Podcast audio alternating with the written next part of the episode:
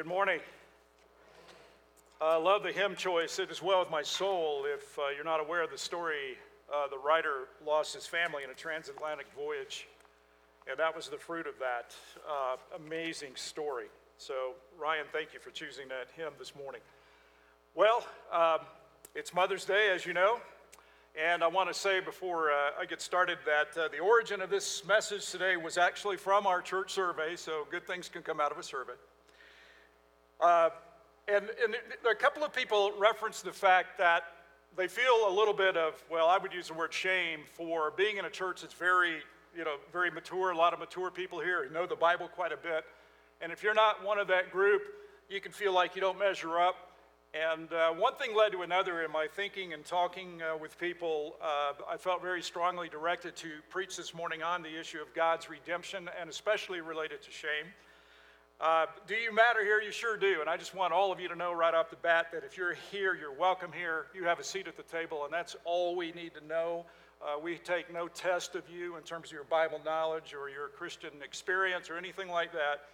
In fact, uh, going back to what Alicia said this morning, we're all offenders in the eyes of God, redeemed by His grace, right?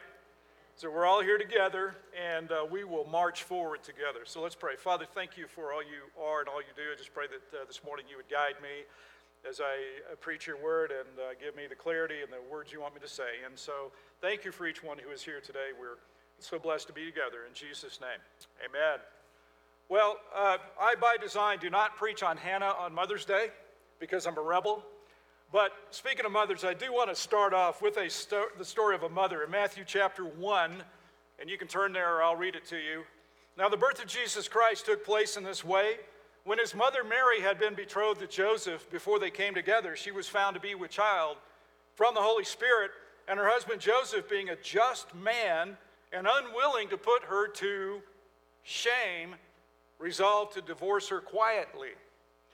But as he considered these things, behold, an angel of the Lord appeared to him in a dream, saying, Joseph, son of David, do not fear to take Mary as your wife, for that which is conceived in her is from the Holy Spirit. She will bear a son, and you shall call his name Jesus, for he will save his people from their sins. All this took place to fulfill what the Lord had spoken by the prophet Behold, the virgin shall conceive and bear a son and they shall call his name Emmanuel, which means God with us. Joseph awoke from sleep, he did as the angel of the Lord commanded him. He took his wife, but knew her not until she had given birth to a son, and he called his name Jesus. So it's the story of Mary. Now, Mary was not guilty, Mary had done nothing wrong, but there was shame attached to her situation. She was a young girl, maybe 14 or 15, we think, common in the culture to be pregnant young, to be married young and she ended up being pregnant out of wedlock. There was shame attached in the society. Joseph was just going to put her away quietly. She did not have real guilt. But one of the points I want to make right off the bat is this that you can be shamed. You can have shame without sinning and without guilt. And that was the condition of the mother Mary. You know, guilt, we understand Jesus died for a guilt, but shame, we don't talk a lot about that. And so there might be someone who said, well, you know, so this really isn't from the Bible, and I'm going to prove you wrong in a little bit. But uh, when we claim our salvation in Jesus Christ, we claim the fact He died for our sins, He died for our guilt, but attached to that was shame also. And the more I've been researching the shame, it's just been blowing my mind. So this morning I want to share with you on all of that. So this is kind of an epic message this morning. And uh, it is upon me to make sure that we fit all this in by 3 o'clock this afternoon. So, any kind of full bodied biblical understanding of redemption and salvation has to include shame. Christ died for your guilt, and when he did, he eradicated shame. Amen? Amen. Now, next week we're doing the mystery message, and I won't mention the name of the staff member. Well, one of our staff members actually has been very curious about this, and you'll have to talk to her about the. Uh, the horrible joke that the interim pastor played on her this week. But anyway, next week, mystery message. They're kind of a match set, except today is more the heavy message, and next week will be a little lighter, as you'll see. All right, so today we're in the God who can redeem anything. I just love that title. I'm very excited about this message today. And so let me tell you a little bit about some shame stories from the Bible. Now, you know these, so I'm going to go through them pretty quickly. But I think we overlook just how prominent shame was in the Bible, in Bible characters. So Noah in the Old Testament got drunk and caused scandal. Jacob was a liar, schemer, and con artist. God wrestled him and wounded his hip. I probably would have broken more than that. Moses didn't want to speak for God and he disobeyed God in anger, so he did not enter the promised land. Rahab was a liar, was a prostitute, and probably more than that, she was a madam. She was a brothel owner. Samson was a womanizer, was egotistical and foolish. David, King David, was an adulterer and murderer. Reading the story of David, which I've recently been doing as his kingdom developed, reminds me a lot of when I watched the Godfather trilogy. Solomon was a womanizer and a builder of idols. He had a thousand wives and porcupines, I mean, concubines. It was a really sticky situation, but they pulled his heart from the Lord. I'm going for lightness where I can get it today, okay? Elijah was a great prophet until Jezebel put out a contract on him. Then he turned tail, he ran, he was terrified, and he was suicidal. Jonah was a narcissist and seemed to hate mankind. Aren't you glad Jonah's not your interim pastor? Here's the word, but I don't care if you take it or not. Boom, I'm calling down fire and brimstone on your head. New Testament, Matthew and Zacchaeus were tax collectors, which means that they were extortionists. Simon the Zealot was most likely a murderer or a terrorist. The Samaritan woman had five marriages and was shacking up with number six to be. Peter was a temperamental hothead, yet he was terrified by a teenage girl and took an oath of cursing upon himself that he did not know Jesus. He publicly denied Jesus three times. In fact, in Matthew 26, Peter was sitting outside the courtyard. Servant girl came up to him and said, You also were with Jesus the Galilean. But he denied it before them all, saying, I do not know what you mean. And when he went out to the entrance, another servant girl saw him, and she said to the bystanders, This man was with Jesus of Nazareth. And again, he denied it with an oath I do not know the man. After a little while, the bystanders came up and said to Peter, Certainly you too are one of them, for your accent betrays you. Then he began to invoke a curse on himself and to swear, I do not know the man. And immediately the rooster crowed.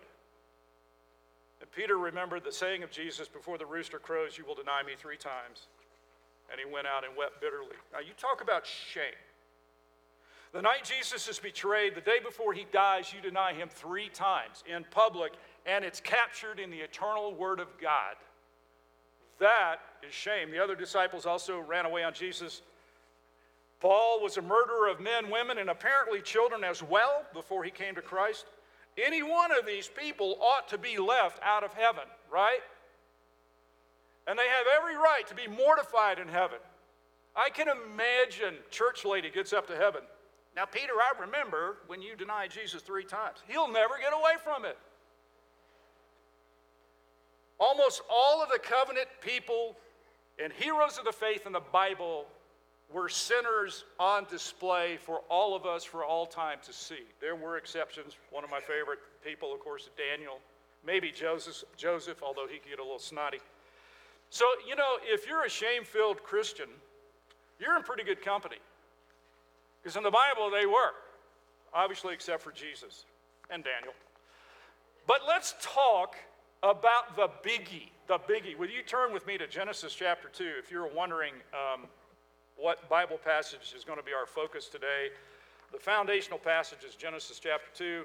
If you're not sure how to find Genesis 2, go back to the book of table of contents and go to the next book and find chapter 2. It's pretty, pretty easy.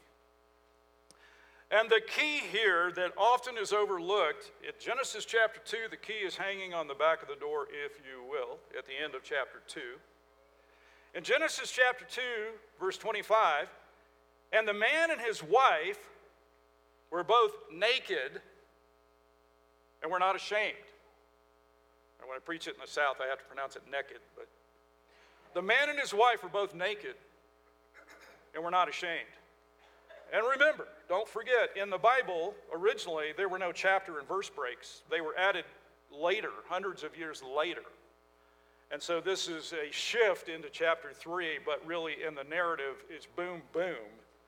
They were both naked. They were not ashamed. They were not vulnerable. There was no problem with this. It's not just about the nudity, it's about the fact that they had nothing to hide. They were totally vulnerable.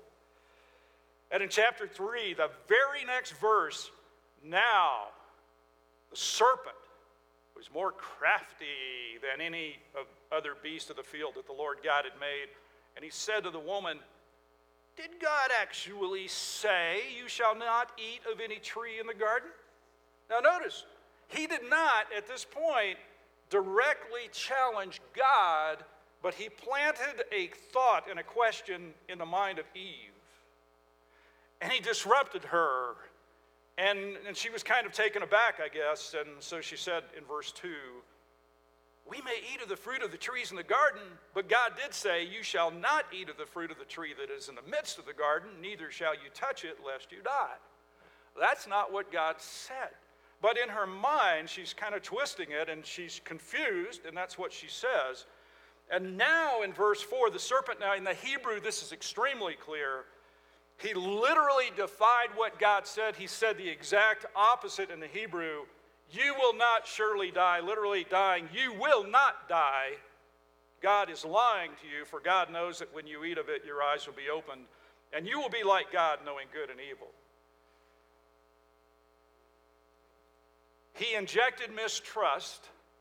He injected a disruption in the relationship and when you stop and you think about the ramifications of this, this gets deeper and deeper. I'm convinced that probably Genesis 3 maybe is the deepest passage in the Bible of all. And to me, it's the most fascinating to unpack. So, one thing uh, you'll find out more, especially uh, ladies in the fall, you'll be having a retreat. And it's going to touch on issues of shame. And Beth had mentioned this to me. I'm so glad she did. Dr. Kurt Thompson wrote a book called The Soul of Shame. And I'm still digesting this. This is a phenomenal book. His insights are magnificent. He is a medical doctor and a specialist in neurobiology. And we're not here to talk about another book today, we're here to talk about the Bible, but there's some insights I'd like to share that I think are powerful that he brings out from chapter 2. Satan implied God does not want you to know, Eve. He wants to keep it to himself. God cannot be trusted. Eve you're not one of Him. You don't measure up. You don't matter. You're bad. And knowing you're bad, you might as well be bad. And wanting to be desired, Eve was, but not feeling desired by God, Eve lurched straight toward the thing in the garden that was the most desirable, which was the fruit that they were not allowed to partake of. And one thing Thompson said the vulnerability of nakedness is the antithesis, pardon me, antithesis of shame. Once they were shamed, they had to cover up. They hid. Shame hides. Shame lurks in the dark places and no one knows. It occurred to me in preparing for this message. Have you ever noticed that people brag about their guilt? They brag about how great of sinners they are. I'm bad to the bone. Well, if you're bad to the bone, I'd go to a doctor right away. When was the last time you ever heard somebody brag about their shame? I can't think of hearing somebody brag about their shame. And the insight here is that Thompson, who wrote this book, believes that shame is the primary tool that's leveraged by evil. That Satan intentionally injected shame into mankind and out of it emerged everything that we know as sin. Because we all hunger for relationship, we hunger for being known, loved, and desired, but shame drives us in the opposite and perverse direction. And perhaps the greatest fear that we all have is to be abandoned by those that we want to love us. And what Satan did was injected the thought in Eve that God was abandoning her. And so she went in another direction. Now, chew on that, whether you agree or not, I mean, that's fine. Uh, but I thought the insights are pretty incredible. In fact, there's something he says in here because he's a neurobiologist that I think is powerful, and I wish I had known it years ago. Shame is something sensed, and a child will sense shame from the parents long before the child has the ability mentally to process the logic of it. Which means that long before we tell our children who they are, they have picked up from us whether they should be ashamed of who they are or not. And my friends, that is powerful. And for you, parents of young children, I would just encourage all of you to take that really to heart, to be careful what messages of shame that you're giving. Shame is Satan's prime mechanism for pinning us down. And a person who is living with shame and is saturated with shame is a person who basically is pinned down in the plan of God. And so Thompson goes on. I'll say a couple more things about it and then we'll move on. Researchers have described shame as a feeling that is deeply associated with a person's sense of self, apart from any interactions with others. Guilt, on the other hand, emerges as a result of something I have done that negatively affects someone else. Guilt is something I feel because I have done something bad. Shame is something I feel because I am bad. In fact, when in its grip, it is quite difficult for us to separate ourselves from the shame that we are feeling. Now, Alicia has mentioned the prison ministry, which is just amazing she does that. But just imagine if you were to go in that prison and you were to identify all the shame in that prison, how much would you find? I think it'd be enormous. And before I get off this and move on, shame is often injected in a family the most when the environment is perfectionistic. And I think that's a warning to our churches to watch out for being an assembly of have it together perfectionists. And if you were to look around at this church and feel like everybody has it together except me, first of all, I think you'd be wrong. I think we all have our shame and our backgrounds, if not currently. And it occurred to me, I'll throw this out there and you can think about it and talk about it at lunch. The perfectionist at church could actually be the greatest hotbed for evil. Talk to a Catholic in Boston and see what they would say. And this is exactly what we're seeing in the ministry world right now. Over and over and over, it's coming out in the news. Heavy, I know, it's heavy, but isn't that true? So, our goal is to be mature in Christ, but it's not to be perfect. If we try to create a perfect environment, what we're going to do is create an environment where we're creating pockets of hiding and pockets of shame. And there's a fine line between the two. Wow, that's heavy. You know, I was looking up some words, and I always like to know definitions like what does shame mean? And, and shame's been called a painful feeling caused by the awareness or exposure of unworthy or indecent conduct or circumstances and then you can use it as a verb to cause to feel shame. Honestly, I'd rather have a guilt trip given to me than a shame trip because when you give a guilt trip to somebody, they can accept or reject it. You know, am I right or wrong? If I feel like I'm right, then forget the guilt trip. But when you give somebody a shame trip, you have crippled that person. And Thompson says shame stays with you. Like, y'all know what Giardia is? If you hike in the woods, they highly recommend you don't drink straight out of a stream because you'll get giardia in your system and it never leaves your body. They can treat it, but it's always there. Shame is like that. And I was looking at some of the words associated with shame, which you see up on the screen, you know, that's not a pretty good list of words, is it? Black eye, contempt, guilt, scandal, humiliation, degradation, dishonor, disrepute, stigma, ignominy, infamy, reproach, self disgust, self reproach, smear, stupefaction, whatever that is, treachery, bad conscience, ill repute, loss of faith, skeleton in the closet. Now, how many of those words sound good to us? None. Shame is satanic poison. Now, we got to deal with it. But it's likely that many of us have shame embedded deeply in us and we have not been able to get it out completely. And it's very likely with any church environment that people walk in and they are wrestling with shame and they just can't deal with it and it's crippling them. And if you're here today and that's been your story, I want to give you a word of hope. God does redeem. I want to, we're heading that way, believe me. Before we do that, I'm going to say this real briefly just because it's a foundation for future Bible study we're going to give. Have y'all heard about honor shame cultures? If you're admissions, you have. Uh, it's the idea or theory that there are three general types of culture righteousness, guilt, power, fear, honor, shame. Now, just to play this out for a minute, this is thought provoking. In a righteousness guilt culture, it's one that tends to emphasize that there is right and wrong, and if you do wrong, you're guilty. We tend to be a righteousness guilt culture. Power, fear, uh, we see in some places in the world where there's a dynamic in the culture of the interplay of power and fear. You tend to see a lot of demonic activity and kind of wild things in the, in the spiritual world in a power, fear culture. Somebody from a power, fear culture would come in into an American church and say, You're not spiritual because we don't see any evidence of spiritual warfare in your churches. Honor, shame, though, is what I want to get to for the sake of time. I'm going to move on. Uh, and obviously, there's mixtures here, but honor shame is a tribal type culture, or also known as clannish, very family oriented. And the emphasis in the tribal culture is to preserve the honor of the tribe.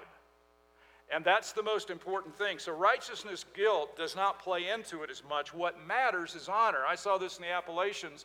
One time I caught a student cheating, and he's like, Well, I just needed to get the answer any way I could. And the emphasis to him was not guilt, it was honor and shame. He didn't want to be shamed, and that was what was most important. And ministering in the Appalachians, where they're Scots Irish in background, they're very clannish, it's about honor, shame. And you think about the cultures like that uh, the Pashtun in Central Asia, uh, the Appalachians, think about the Hatfield McCoys, uh, honor, shame. You think about you look at things like uh, organized crime and the mafia, very honor, shame. You've got to be respected, you've got to have honor. And the reason I'm sharing this is biblical cultures tended to be honor, shame. And that's why sometimes we look at a scripture and we say, I don't understand what's going on here. And that's because you're not looking at it from the lens of honor, shame, that it was all about preserving the honor. We certainly see that in the Old Testament. So, anyway, I'm going to move on and uh, change perspective here uh, because I want to talk about the, what the Bible tells us about the God who can redeem anything. Christ himself knew shame, but he was never guilty. Isn't that amazing? It was inflicted upon him by the Romans and the crowd. It's likely that when Jesus was on the cross, he was naked. That's the way they did it back then. So he had the shame of that. He was treated like a criminal. He was mocked. He had all that shame put upon him. And so Hebrews 12 says, Since we are surrounded by so great a cloud of witnesses, let us also aside, lay aside every weight and sin which clings so closely, and let us run with endurance the race that is set before us, looking to Jesus, the founder and perfecter of our faith, who for the joy that was set before him endured the cross you were the joy, and I was the joy set before Jesus on the cross. And he despised the shame and is seated at the right hand of the throne of God. But before he got to the throne of God, he swapped with shame and he took on shame himself. And not only did he kill our sin on the cross, Jesus killed shame once and for all. but we like to drag it up in our lives and keep inflicting it on others. Colossians 3 says, He, God the Father, has delivered us from the domain of darkness and transferred us to the kingdom of His beloved Son, in whom we have redemption, the forgiveness of sins. Romans 10 says, The scripture says, Everyone who believes in Him will not be put to shame. So, my friends, if you came in today wrestling with this burden of shame, I want to let you know that God wants to remove that from you. God wants to take that off of you because He died on the cross for you. And when He died on the cross, He took care of every sin you ever committed or ever will commit. And I believe that as a part of that, Jesus also took on the shame and killed it. And so, what He wants you to do now is run to the Father openly and without hiding. Think about how God redeemed shame in the Bible times, and this is where it gets, gets good. It gets better here. Joseph was sold by his brothers, right, into slavery. He spent the rest of his life in a foreign country, but he said, What my brothers intended for evil, God intended for what? For good. Egypt became the incubator for the chosen nation. They grew from less than 100 to several million people, and that was God's plan for them to be in Egypt. I mentioned Rahab, the brothel owner Rahab was placed in the line of Jesus Christ. I think that's amazing. Here's this prostitute who ends up being an ancestress of Jesus. Elijah, I mentioned Elijah, 1 Kings 19. He was scared to death of Jezebel. He ran away in terror. And God came to him. And what did God do to Elijah? I just love this passage. You'll hear me say it many times. God came to him, spoke to him in a whisper. God fed him, and God made him take a nap. And God redeemed Elijah. It's like Elijah, you've been under stress. Relax, kick back, take a nap, and we'll get back at it again. What about Peter? All right, Peter, the great scandal. I believe that if we had left Peter in the state of having denied Jesus three times and left it there, that we would have had an unclosed loop in the New Testament. Because you, as the reader, would evermore be suspicious of Peter. There would be a stigma on Peter. And I believe that that's why in John chapter 21, Jesus irritated the snot out of Peter because he asked him three times, Do you love me? He's like, You know I do. Well, feed my sheep. But I think the reason Jesus did that was to close the loop and to redeem Peter because Peter denied Jesus three times. Jesus gives three, uh, Peter three chances to state his love for Jesus. I think that's fantastic. And then you come near the end of the book of John, basically, with Peter being authenticated and ready to go in and be a leader in the early church. The other disciples, Everybody talks about doubting Thomas. You know, that's on his record. You know, doubting Thomas was the only one of the disciples in the Gospels to call Jesus God. Think about the other stories in the New Testament the woman caught in adultery, lepers, paralytics. Jesus basically had the Midas touch of redemption, redeeming everybody around him. And God still redeems today. All of us have to be redeemed from our guilt. All of us have shame of some kind. In fact, would you do this for me now? And don't panic, just relax. If you have had shame in your life or have it now at any point in your existence, would you raise your hand? Well, I mean, if we're honest, all of us have to raise our hands. My hand's up.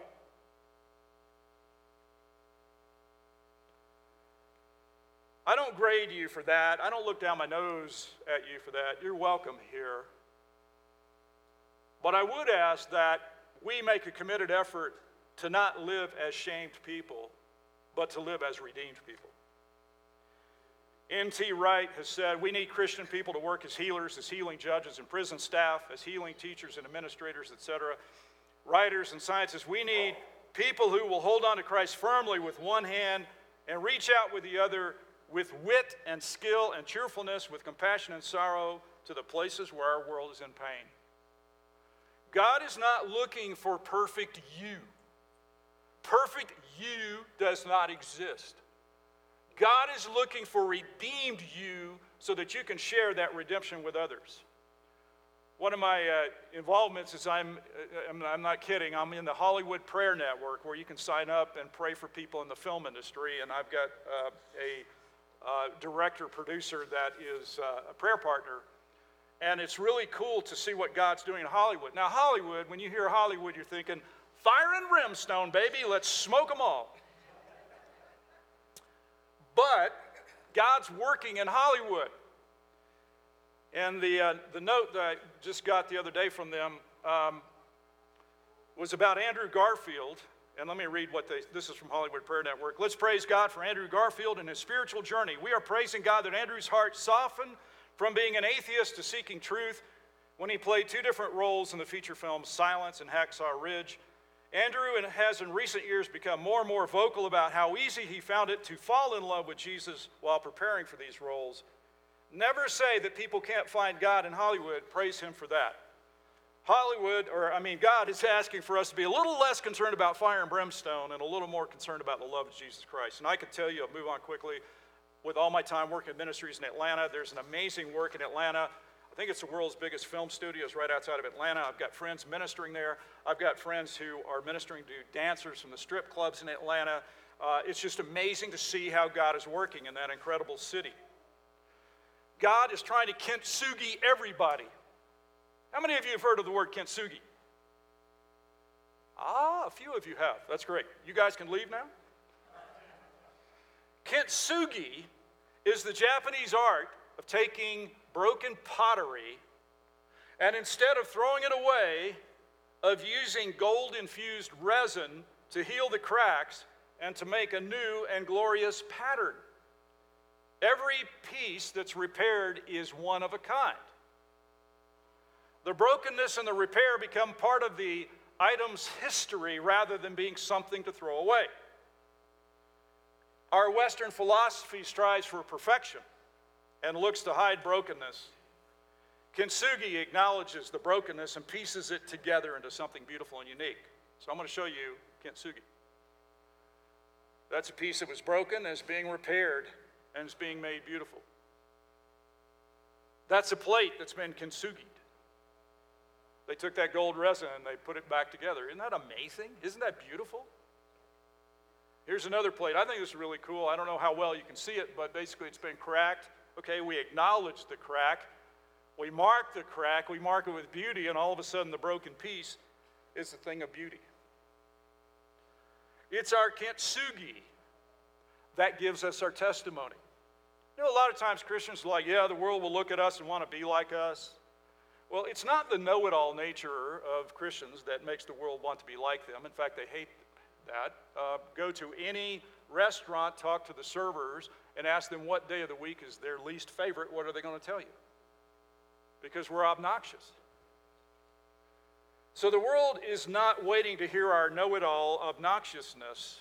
I do believe, I don't know if I said this in here or not, I said it on Facebook, but uh, I'm waiting for somebody on Facebook to create a web, a Facebook group called Jerks for Jesus. That would fit.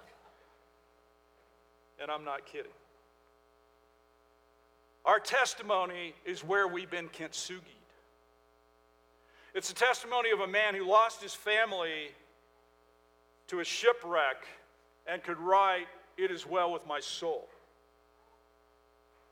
It's the story of someone who can go through something horrific, such as someone being persecuted. I've seen videos of people in Iraq and other places who are scarred because their faces have been disfigured, and yet their testimony for Jesus Christ is amazing.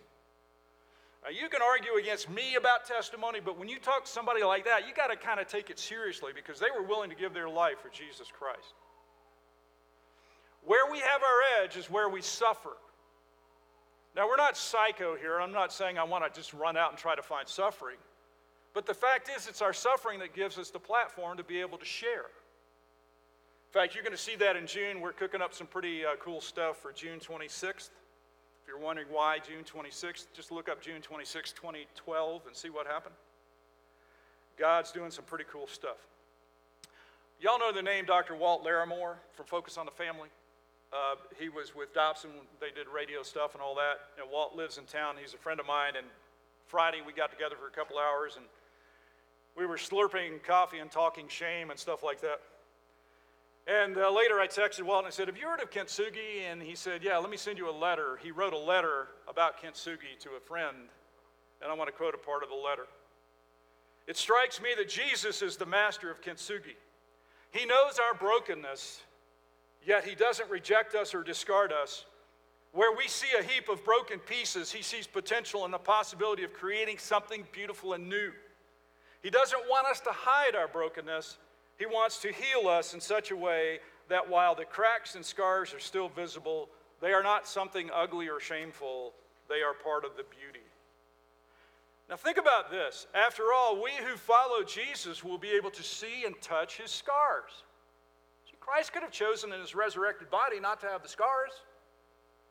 But he does. They're a reminder of his pain and suffer. For the rest of eternity, Jesus will be scarred. And it's a reminder that evil does not have the final word.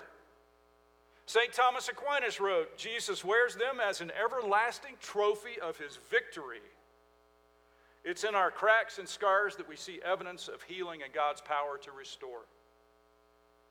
Vance Havner said God uses broken things. It takes broken soil to produce a crop, broken clouds to give rain, broken grain to give bread, broken bread to give strength.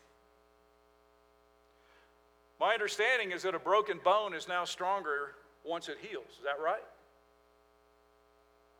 Nancy DeMoss wrote, The very thing we dread and are tempted to resist is actually the means to God's greatest blessings in our lives. And there's no sermon that's legit without quoting either John Calvin or Charles Spurgeon, right? So Spurgeon is the choice today. I beg to bear my witness that the worst days I have ever had have turned out to be my best days. And when God has seemed most cruel to me, he has then been most kind. Spurgeon said, If there's anything in this world for which I would bless him more than for anything else, it is for pain and affliction. And he said, I thought this was insightful. Love letters from heaven are often sent in black edged envelopes. Love letters from heaven are often sent in black edged envelopes. My friend, God loves to pull us out of our disasters and redeem us. I am convinced God loves to redeem, He loves to create, He loves to redeem. He wants to take your dark story and make it bright. He wants to kintsugi you with the problems and pains and sufferings you've had in your life. He wants them to be your platform for testimony. My platform tripled when we had the fire. Are you willing to turn your life over to Him and say, God, I am willing to submit to the kintsugiing that you are trying to do in my life? I am willing to be a testifier to your greatness because of the suffering that I've had. If you come in here today and you're not sure about your relationship with Jesus Christ, here's a chance for you to realize God redeemed you, Christ redeemed you, and you can come to Him in faith. He's taken it all away. And if you're a believer and you've come in here today wrestling with shame, in a moment I'm going to have a chance for you to just, in your own heart, take the moment to say, God, I want to give up my shame. I want to give it over to you because you died to eradicate it, and yet I still keep it with me. Psalm 34 I sought the Lord, and he answered me and delivered me from all my fears. Those who look to him are radiant, and their faces shall never be ashamed. This poor man cried, and the Lord heard him and saved him out of all his troubles. The angel of the Lord encamps around those who fear him and delivers them. Oh, taste and see that the Lord is good. Blessed is the man who takes refuge in him. Would you pray with me?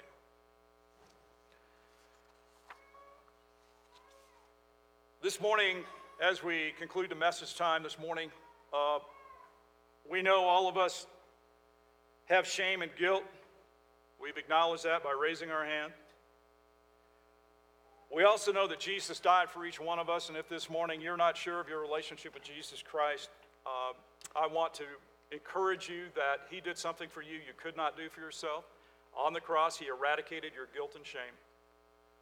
He wants that relationship restored. He wants you to come to Him. And you can do it this way this morning in your heart. Say to the Lord, Lord Jesus, I realize you died for me, for my guilt and shame. I am not worthy in myself, but you have made me worthy, and I receive you as my Lord and Savior. In a moment, we'll have a chance, if you wish, to come forward and we can pray with you and talk to you more about that. And for all of us, you have been kintsugied. I have been kintsugied. But it may be that we have shame that needs to be flushed out. If it does, and if you're willing right now in the quietness of your heart, say, Lord, I realize that I have been saturated with shame. But in your grace, you have died for me and you have covered my guilt and you have covered my shame. Please do not allow my shame to be what colors the rest of my life. I give it up right now. I hand it back to you. I don't want it. Take it. I want to live as a redeemed and free person, not burdened down by shame.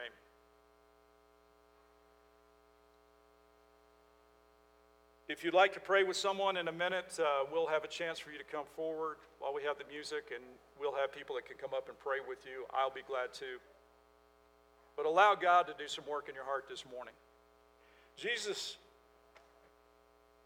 I know you died for our sins. That in itself is mind boggling. But to die for our shame and to take it on when you had no right to, when you had no reason to, just shows incredible love that I can't even begin to fathom.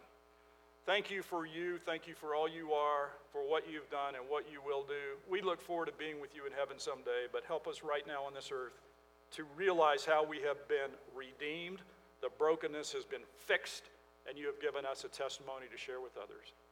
To your glory we pray. Amen.